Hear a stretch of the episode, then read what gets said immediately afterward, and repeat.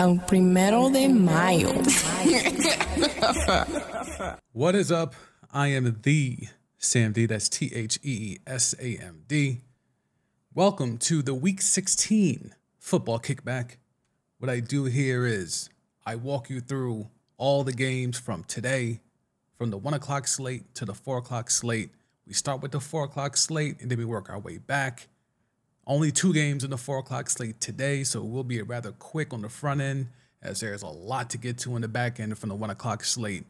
But as we transition here and we get into the playoff picture first, because a lot of action today, a lot of moving and shaking, but then also a lot of just steadiness.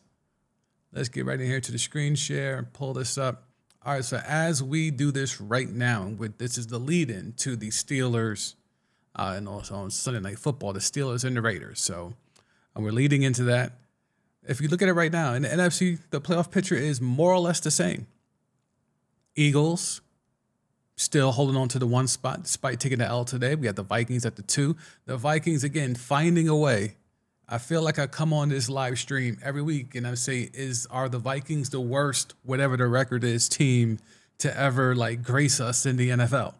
Were they the worst 10 and 3 team? Yes. Were they worst or are they the worst 11 and 3 team? Yes. Now after another thrilling dub today, are the Minnesota Vikings the worst 12 and 3 team you've ever seen?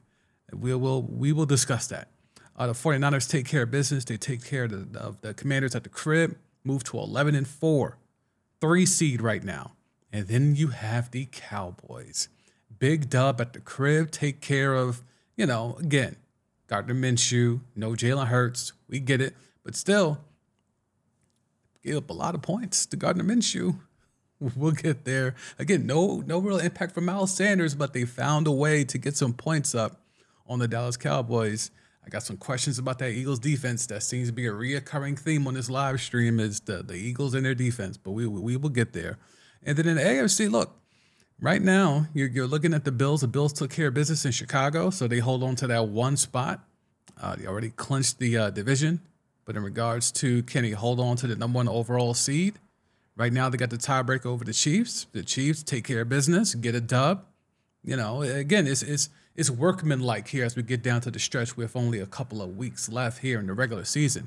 It's workmanlike for the teams at the top to just take care of business, put these bad teams out of their misery, or if you let them hang around, find a way to just get that dub, survive in advance. This is what you're getting from a lot of the top teams in both the AFC and the NFC. So we had the Chiefs take care of business. They clinched uh, the division. I think that was last week they did that, but you know, clinched the division here. Then we had the Bengals. Bengals are a team where I asked last week, are we sleeping on them? Another dub today, 11 and 4. Your Cincinnati Bengals, are we sleeping on them? And the Baltimore Ravens, smoke and mirrors. I don't know how they do it, but 10 and 5. I was surprised they got the 9 and 5 and got the dub last week, and they respond yet again today. Again, against the Falcons, so we know not top tier comp, but again, with no Lamar. Running game erratic. Still find a way to get it done. So the top four teams, seemingly, because there, there could be some movements, but in terms of teams that are leading their divisions at the moment are taking care of the wild card spots, Bills, Chiefs, Bengals, Ravens, in terms of they've clinched spots, they're in. So teams that have already clinched, Bills, Chiefs, Bengals, Ravens, and AFC. And again, this is before Sunday Night Football, Saturday Night Football, excuse me. And then again, before we have three more games tomorrow. So, you know, in terms of the NFC clinching spots, Eagles, Vikings, 49ers, and the Dallas Cowboys. So, speaking of the Cowboys, let's go ahead and get into this huge game. Gardner Minshew on the road goes into Jerry's world and plays about as good as you would expect Gardner Minshew to play in that kind of a spot. Again, I like to pull the box score, but sometimes you have to ignore what the box score says. So you're going to see 24 40 for 355. That sounds pretty good. And you see two touchdowns. That seems pretty good. Two picks. Again, but you consider Gardner Minshew being thrown in there with no Jalen Hurts. Okay. QB rating 84.9. That's problematic. That's where the numbers start to tell the real story here. And if you're a follower of this live stream, and if you are here, pull up, make sure to hit the like. Uh, even if you're listening to this on the replay, hit that like. You know how we do with the YouTube algorithm and all that good stuff. So, what did this what did this game come down to? It came down to the fact that when it came really down to it, and the Eagles needed a big throw or just a playmaker to make a play, they didn't have arguably their best. I would still say AJ Brown's their best playmaker, but with the way that Jalen Hurts has performed, you cannot ignore what he's been able to do this year. So when it came really right down to it in big moments, especially on that last drive, they didn't have anyone dynamic who's holding on to the rock that can make something happen, whether it's a scramble drill, whether it's, you know, taking off and doing a design run. They just didn't have that dynamic factor at QB, and you saw that today. I don't know if this clinched the MVP for Jalen Hurts, just the fact that he wasn't there. I, you can say that the Eagles missed him, but again, they go on the road in Jerry's world and they put up 34. Now, is that more about the Eagles and their playmakers, despite not having Jalen Hurts, or is that more about the Dallas Cowboys and their defense and your man Dan Quinn? I was I was I was asked to come on here and kill Dan Quinn last week because of their performance, but to me it was more about the offense. This week, I think you could find reason to fault the Dallas defense, but again, I don't think I would not. If the Cowboys would have lost this game, I would have not put it squarely on the defense because again, this team is built offense first. So I'm not going to kill this team for being, you know, for being slight on defense when the whole brunt of the talent on this team by design is on the offensive side of the ball. But when you look at it here, we, we like to comb the box score and just see if there's anything that sticks out. If you're new here, I favor number one receivers should get double digit targets every single week. I do not care in what what capacity. Number one receivers should be getting double digit targets just to force the issue against the defense. Let's see how that transpired today. AJ Brown, eight targets. Don't like that. But DeVonta Smith, 12 targets. So again, you know, Diggs followed AJ Brown. Uh, he followed AJ Brown around a lot today. But did you notice how they caught him on that sluggo on the first drive? They caught him on that sluggo, little double move, and they caught Diggs and AJ Brown. Started off the game really in a major way with a big catch down the uh, the, the sideline there. But I would have liked to see AJ AJ Brown more of AJ Brown, and I think that's something where, especially over the second half, and especially in that last drive it seemed like Gardner was going to where he thought he could take take advantage of a mismatch. And there's sometimes where you don't have to worry about a mismatch. Sometimes the mismatch is just I have AJ Brown and the other side doesn't have anyone that can match up with him. That's the mismatch. Just the fact that I have AJ Brown and the other side doesn't, that's the mismatch. And I think Gardner went to other players Quez Watkins, I mean, five targets to me is a little bit too much for for Quez Watkins. Um, it, it's it was a little disappointing down the stretch because you could just see if Jalen was there. I mean, you, know, you make a case that if Jalen was there, this game's not close in the Eagles' favor. Uh, but the fact that they had the they had the rock and they had a chance to go down the length of the field and get in position and maybe steal this dub and really put away the number one seed and lock that away and they just need they just needed a difference maker. They needed a playmaker, and Jalen Hurts is that for this team, and he was not there. Dallas was I impressed with anything I saw offensively? I thought it was impressive that CeeDee Lamb again 11 targets, number one receiver, 11 targets for 10 catches. It was a little disappointing that you know Noah Brown and and Gallup, even though Gallup got a touchdown late, that second receiver spot is going to be a thing for Dallas. It's kind of a rotation thing. It's been Noah Brown the last couple of weeks, and then before that, for the for a couple of weeks, it was uh, Michael Gallup. Someone has to stand up and take that mantle. That's why you had the rumors of Odell Beckham Jr. and maybe Ty. You know Ty. Maybe you have Ty there. Oh, hang on. Let me let me come off the screen share because I know I know you know y'all saw that that big Ty catch. You know Ty. Um, you had that there and that was the thing, right? So it'll be interesting to see what they're able to do with that second receiver slot. But since let's focus on that Dallas offense, which makes me go to the Eagles defense. Eagles defense, another theme on this live stream. I've been asking y'all, what is the identity of the Philadelphia Eagles defense? They stacked up front in the trenches. We understand that.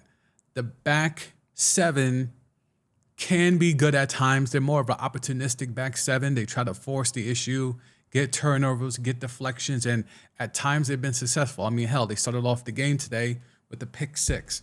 So, you know, I, I get that you can look at this team on paper, this defense on paper, and say, hey, well, look, you know, Reddick was getting after it. Uh, Maddox before he got hurt. I think Maddox getting hurt might be something where if you go back and watch the all 22 tomorrow or the day after, you might see a glaring difference uh, before Maddox got hurt and after. But still, last time I checked, Maddox, as as good as he is, is he that important to that back seven? You can't tell me that he goes out now. All of a sudden, CeeDee Lamb is running wild. I mean, C.D. was kind of getting numbers up even when Maddox was in there. So this defense, they put up good numbers. They're a good fantasy defense. But in regards to can they stop someone? Are you confident that this Eagles defense can stop someone when they absolutely have to? And if you are confident, and leave it in the comments, where is that stop coming from?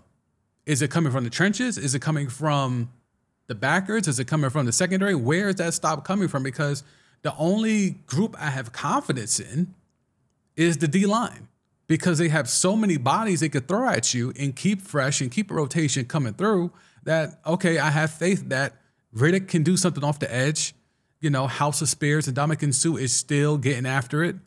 You know, you have Joseph, you have Cox, you have all these guys. So I'm like, okay. And then, you know, Jordan Davis, assuming, you know, he didn't uh, get himself too injured there. Uh, what was that? Like early in the third quarter? Somewhere in the third quarter, it looked like he got hurt a little bit, maybe early fourth. But if those guys are relatively healthy and fresh, I have confidence that if they're going to get a stop, it's going to come from there. You know, big play Slay, I mean, today was a day where if he's still big play Slay, and that's arguable, arguable.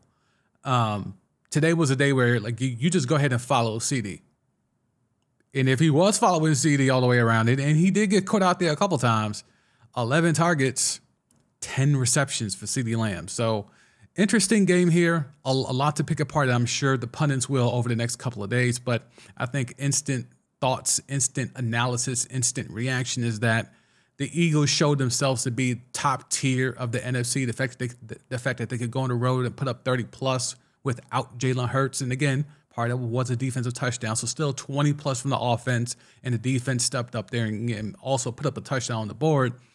But Miles Sanders, huge fumble there at the end, can't can't get around that whatsoever. I like the fact of they got Dallas Goedert back and he was able to give you something. He's a guy that, again, another weapon for this offense. So not only do you, assuming Jalen Hurts, whether he comes back next week or the week after, maybe they even hold him out until, you know, their second round matchup, assuming that they hold on to the number one seed and get that bye.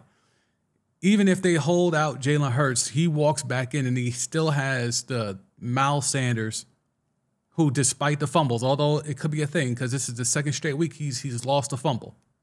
It's just a sign of things to come. He hadn't fumbled the entire year up until the last two weeks. Something to watch there. But in terms of weapons, you have a Miles Sanders, you have a Devonta Smith, you have AJ Brown, now you have Dallas Goedert back in the mix. Those are four dudes, again, with the dynamic playmaking of a Jalen Hurts. How do you stop that offense? What is the game plan? Eagles are very dangerous. They take the L today, but I don't think that means anything in regards to their long term plan in terms of getting to the Super Bowl. I don't think this is like a, a sign of things to come or this is like a, a crack in the armor. I don't think anything of that. I think this is more of a win for Dallas. Dallas has to keep building and try to get some sort of momentum if you be, if you believe in that concept of momentum actually being a thing. This was a game where they needed to get they needed to get that dub. Zeke ran well. Tony Pollard, dynamic dual threat, over 100 plus, or close to 100 plus all purpose. It, Dallas needed this more than Philly did. It would have been a real extra sweet, extra cherry on top to clinch that number one seed without Jalen Hurts, but you can't really get too wrapped up in that. So, Eagles, Cowboys, great game, exciting game. a lot to get into. I'm sure all the pundits will be going crazy over that. So, but the other four o'clock game, which turned out turned out to be a little bit more interesting than I thought, Washington and the 49ers. So this was a game where you would have thought, because of the defense that the 49ers possess, it would have been hard sledding for your man's Taylor Heinicke and them boys from Washington. And it seemed like that it seemed like that early, but then they were able to find something and they took away the the 49ers took away Terry McLaurin for the better part of the first half and even into the third quarter. And that led for Jahan Dotson to get work.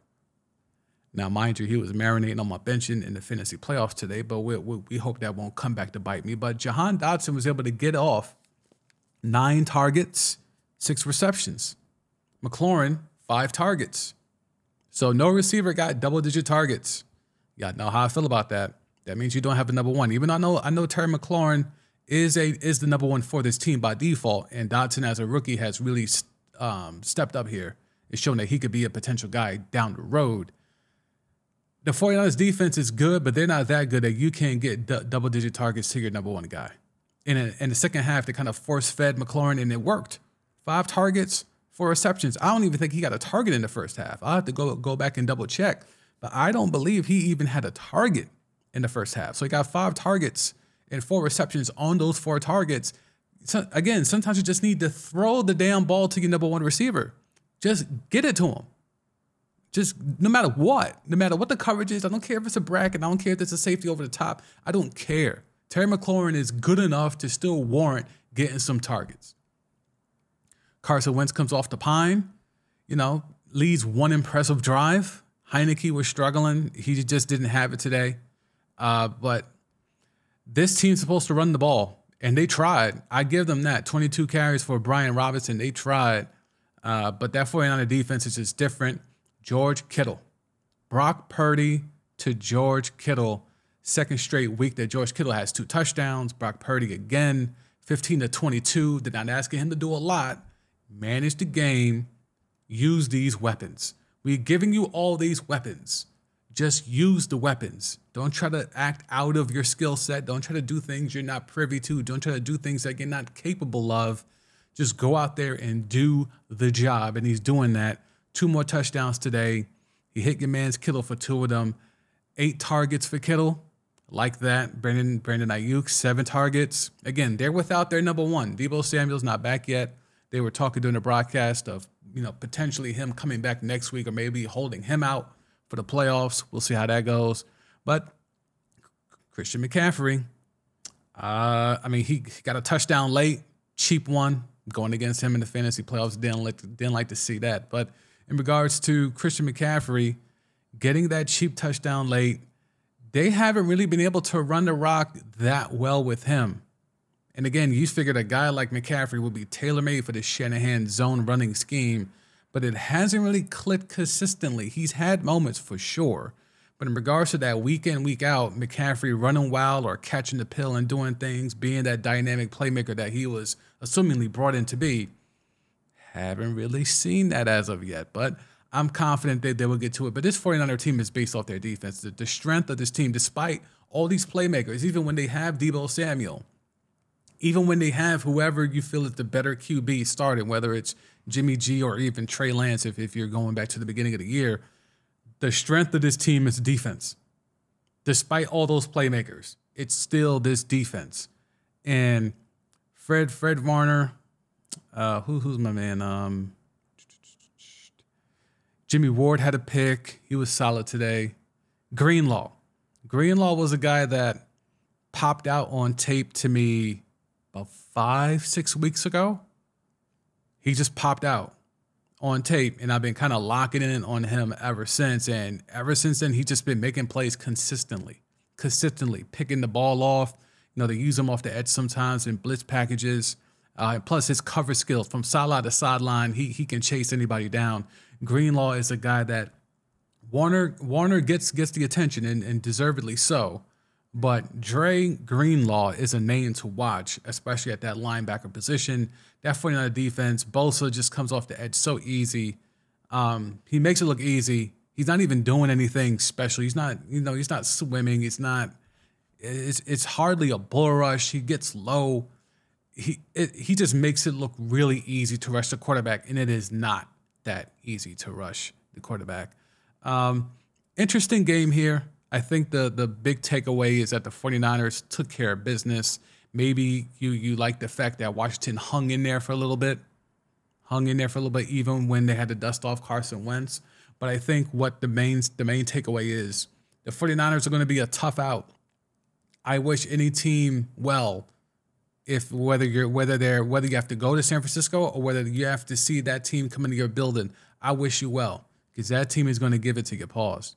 Um, so that was the four o'clock action. Let's go ahead and get to the one o'clock action. We're gonna move a little bit quicker here because there's a lot of games, eight games. Buffalo and Chicago. The Bears actually had a lead in this game. And then the reality, they got their reality check. And Josh Allen, another mid game, another mid game for, you know, who some thought was going to be the runaway MVP just about a month ago. Another mid game for Josh Allen. Let's let's go ahead and go. Stefon Diggs, two targets. Your lead target getter, Gabe Davis. Uh, look, it's it's there's only certain I can only say it so many times. I can only say it so many times, but Bills take care of business. The Bears are the Bears. The Bears were, you know, I wish the best for Justin Fields. I hope he works on his footwork this offseason. It's the uh, second week in a row that I've paid attention to his footwork, and it hasn't been the greatest. And that was definitely a bugaboo of his coming out of Ohio State. But, you know, I think maybe about three weeks ago on the broadcast for the Bears game, they were uh, the commentators were talking about how the coaches love the fact that Justin Fields can make these dynamic plays on the run, throw across his body, throw off one foot, falling out of bounds. It still goes 60 yards in the air. But then he can't hit the check down, can't hit the hot route. Just the simple stuff. Can't throw it correctly into the flat. He can't lead his his running back on the check down. Like it's just the simple stuff where how are you so dynamic and, and have the ability to just be on the run, scramble drill, and just flick it, flick it a wrist, and it goes 50, 60 yards in the air, but you can't hit a check down five yards away. Make it make sense. So there's a thing there with Justin Fields. I hope he gets the footwork together. Uh, if you're at Buffalo, survive in advance. Second half, they came out like game busters and took care of business. They put the Bears to sleep in the second half. Uh, Devin Singletary, I don't know why this team doesn't dedicate itself more to the run. I just don't understand it. Um, you know, when you got two guys now with Cook and Singletary, Cook as a rook coming in there, really showing some promise. I just don't understand why they don't. Again, this is the time of the year where if you're going to establish the run and you haven't really been doing that, this is the time to do it, especially against a team like the Bears where you can clearly run on them. I mean, look, look, look at these numbers. And they did, you know, they got guys averaging eight, nine yards a pop, and he didn't even get more than 12 carries. Devin Singletary, 12 carries, 106 yards. James Cook, 11 carries, almost 100 yards, a yard shy of 100. Imagine if they actually tried to run. I mean, combined, that's 23 carries, but that's 23 carries for, you know, 205 yards. Buffalo is going to be an interesting team because obviously they're predicated on what they feel Josh Allen's dynamic arm and dynamic playmaking ability is going to take them. They're willing to hitch themselves to that, right? We saw how close they got to get to the Super Bowl last year. They are clearly hitching the, hitching their wagon to whatever Josh Allen is willing to do. My thing is this: if he's going to be erratic, and today there was a pick. Well, one, he had two picks today, but that's I believe was the second pick. The second pick the second pick was so bad, it made me think they were flashing back to Josh Allen from before Stefon Diggs got there when he became magically good in the MVP candidate. It was a such a bad pick where it was it was it was not a deflection. He just kind of chucked it, and the linebacker just was like, "Wait, man, just throwing it right to me." Just plucked that out the air and almost housed it. So Josh Allen still has those moments where he gives you Josh Allen pre Stefon Diggs. And if that shows up in the playoffs, Buffalo can be out of here. Buffalo can and damn sure will be out of here if Josh Allen pre Stefon Diggs shows up in a big spot in the playoffs. Yeah, yeah. The Bills are vulnerable for sure. Next game. Let's go ahead and get these Ravens, man. These Ravens take care of business against the Atlanta Falcons. Desmond Ridder uh, was okay. You know, if, if you're a Falcons fan and you're just trying to find any kind of positives out of it, it's going to be hard because, you know, you don't have your full complement of players. But when let's let's go ahead and get into Baltimore. I mean, it, like real quick on the Falcons.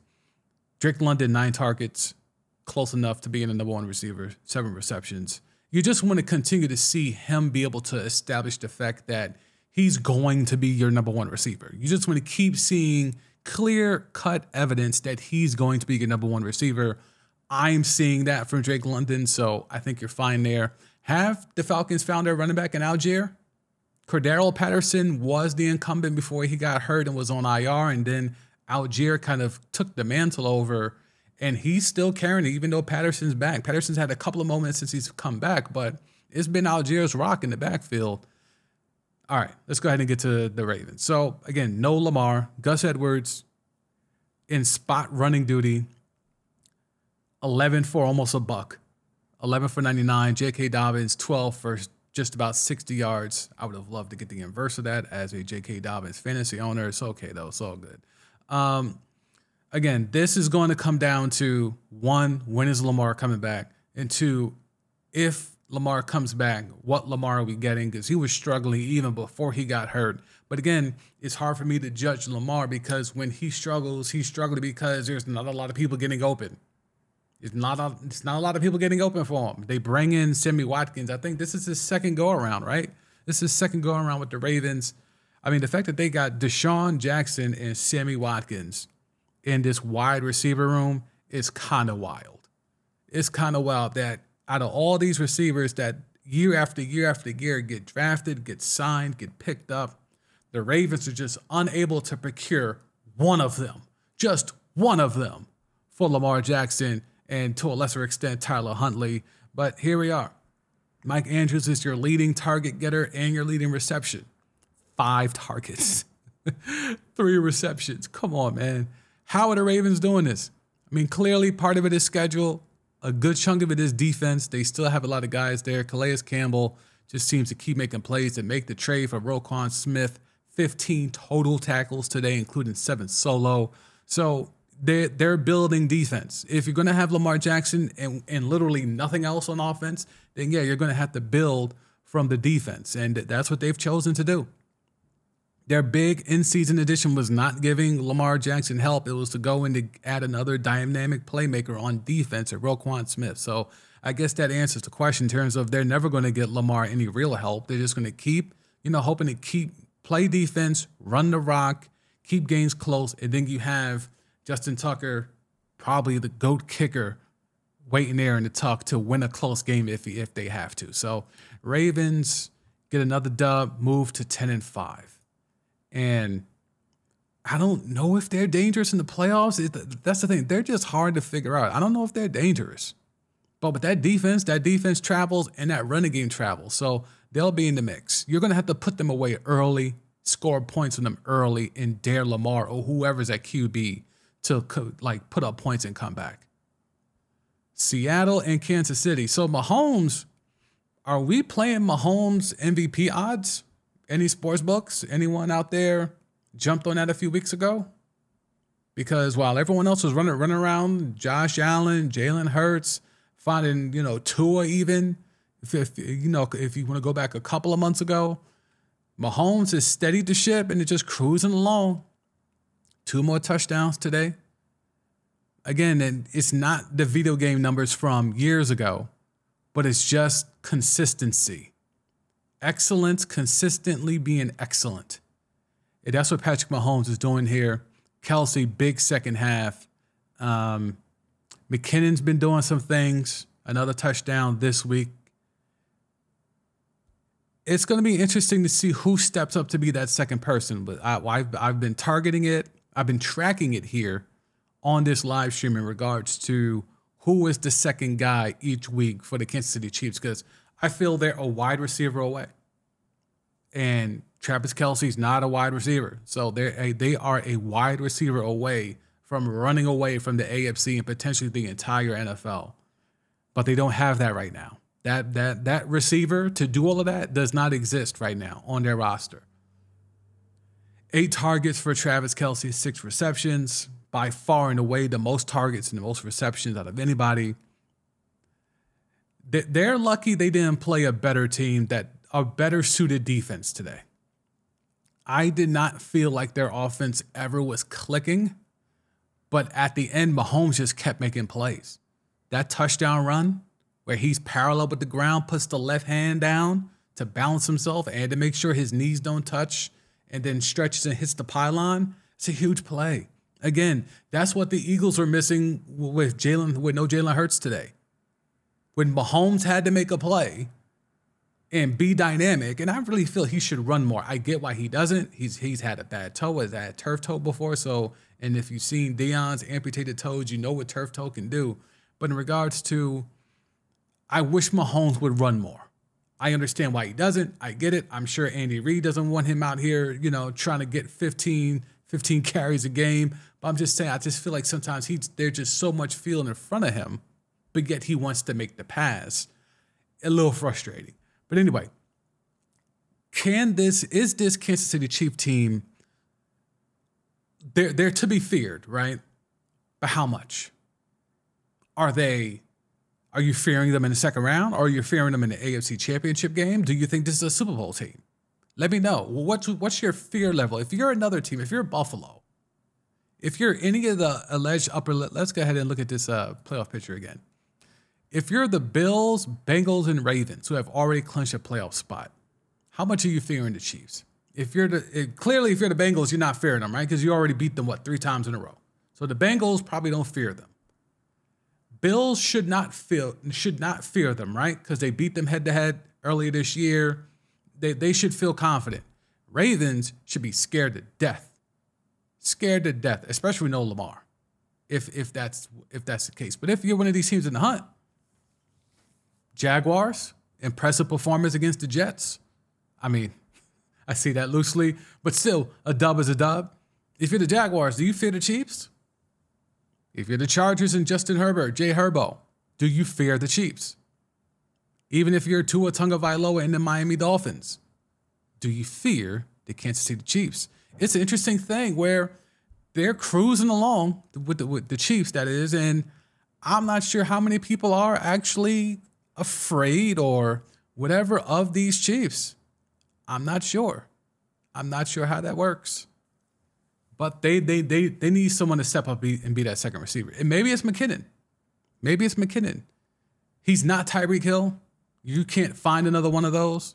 But he's making the type of plays from a from a athleticism standpoint that makes you think he could maybe do some keyword some some of the things that they try to do with Tyreek Hill. So that is the Chiefs and the Seahawks. I mean, yeah, y'all know I rock with Geno, but you know, they got Kenneth Walker back, and yeah, Tyler Lockett's not playing, and yeah, this is it's a wrap for them. Carolina. All right, so Carolina moves to six and nine. Yo, I love the fact that they're still in this with as much. Steve Wilks should get that job. Let's start that momentum there. Let's start that talk there. Wilks deserves that job. DJ Moore, he's him. Um, just watching this game, so many times you saw, oh, wait, hold up. Damn. 13 targets for Amon-Ra St. Brown, number one receiver. Anywho, so when it comes down to the Carolina Panthers, when you consider what they've gone through, trade Christian McCaffrey, get rid of Robbie Anderson, fire Matt Rhule, cut loose Baker Mayfield. They had this revolving door at cornerback, quarterback with Sam Darnold, PJ Walker, Baker Mayfield, back to PJ Walker, back to Baker, Baker wants out. You let Baker come back. Darnold's back in. Like it's it's this revolving door of mid at allegedly the most important position in all of football. And somehow, some way, they're right here at the doorstep of leading the NFC South. They're right there. And again, imagine if they didn't have that screw job of DJ Moore in Atlanta, where they gave him that foolish flag when he took his helmet off after catching a, a Hail Mary of all Hail Marys from when PJ Walker was starting. Imagine if the refs would have swallowed their whistle or held that flag. You're looking at a Carolina Panthers team that's seven and eight. This is a team that, on paper, doesn't appear to be that good. You have to give credit to Steve Wilks and what he's done.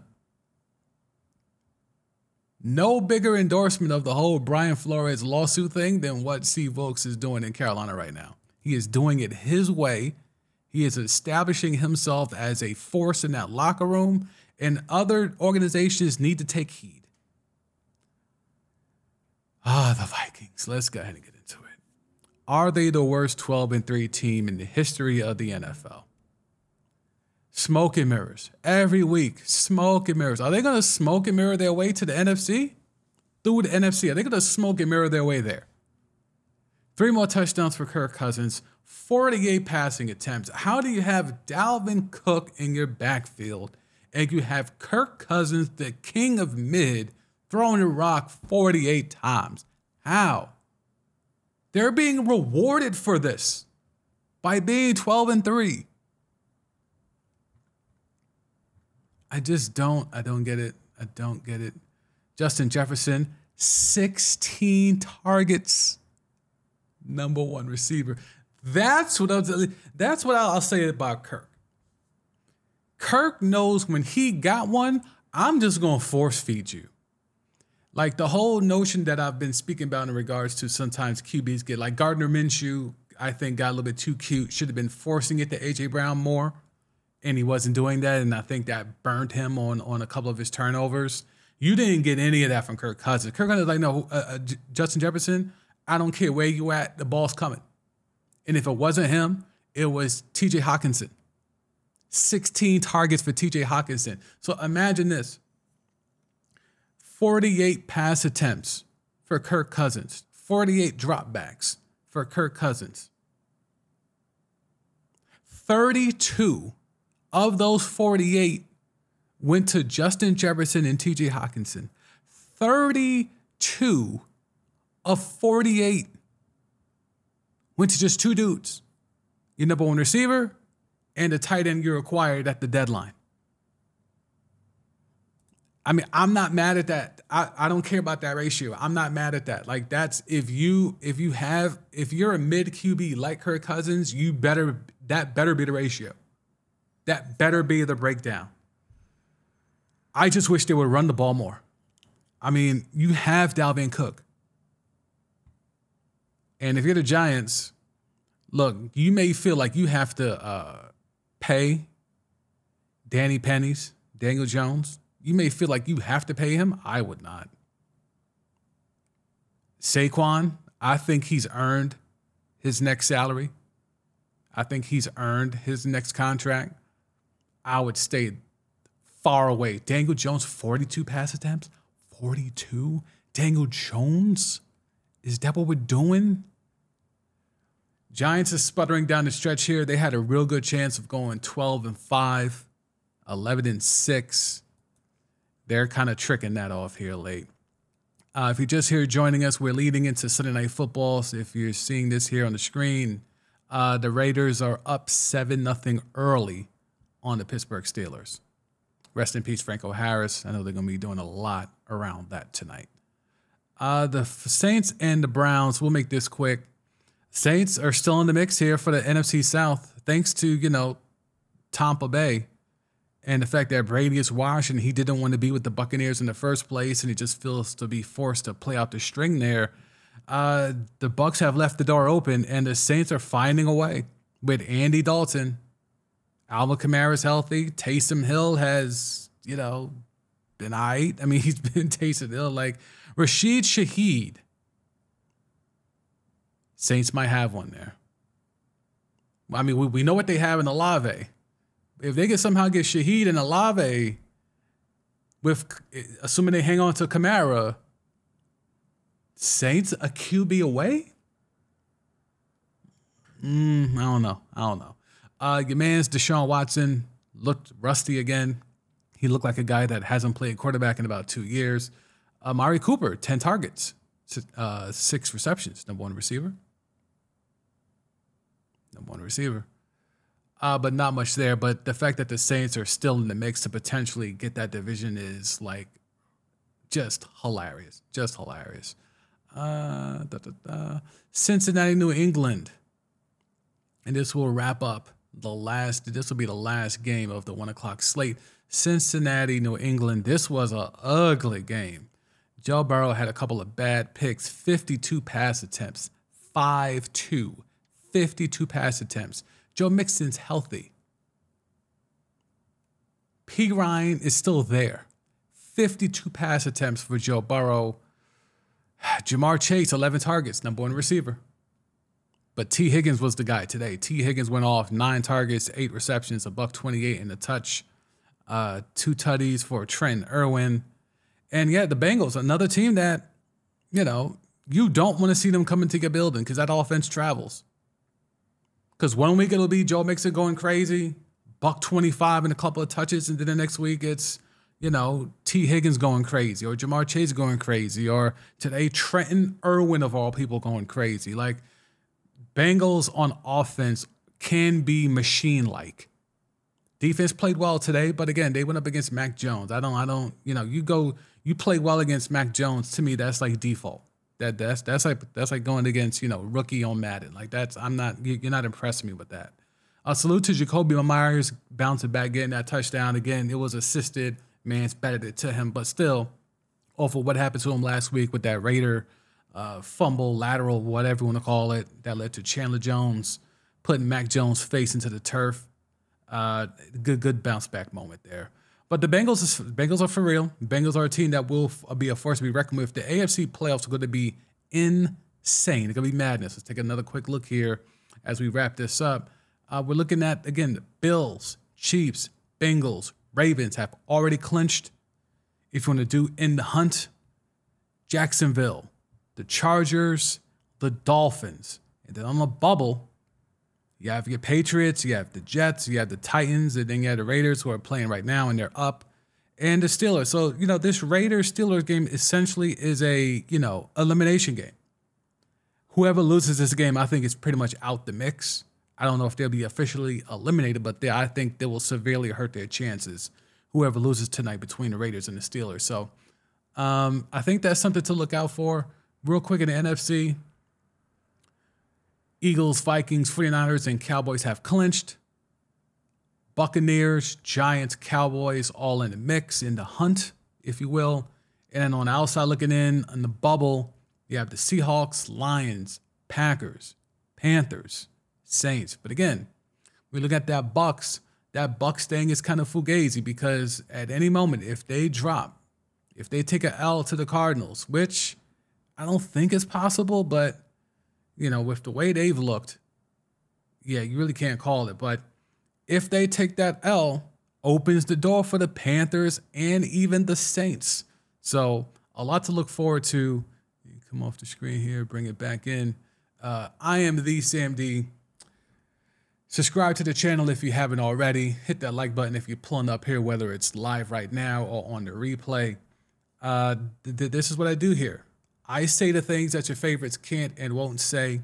I say a lot of things here, and it probably most likely will come true later. So, you know, in the words of Khujo from Goodie Mob, listen to me now, believe me later on. But this is what I do here every week.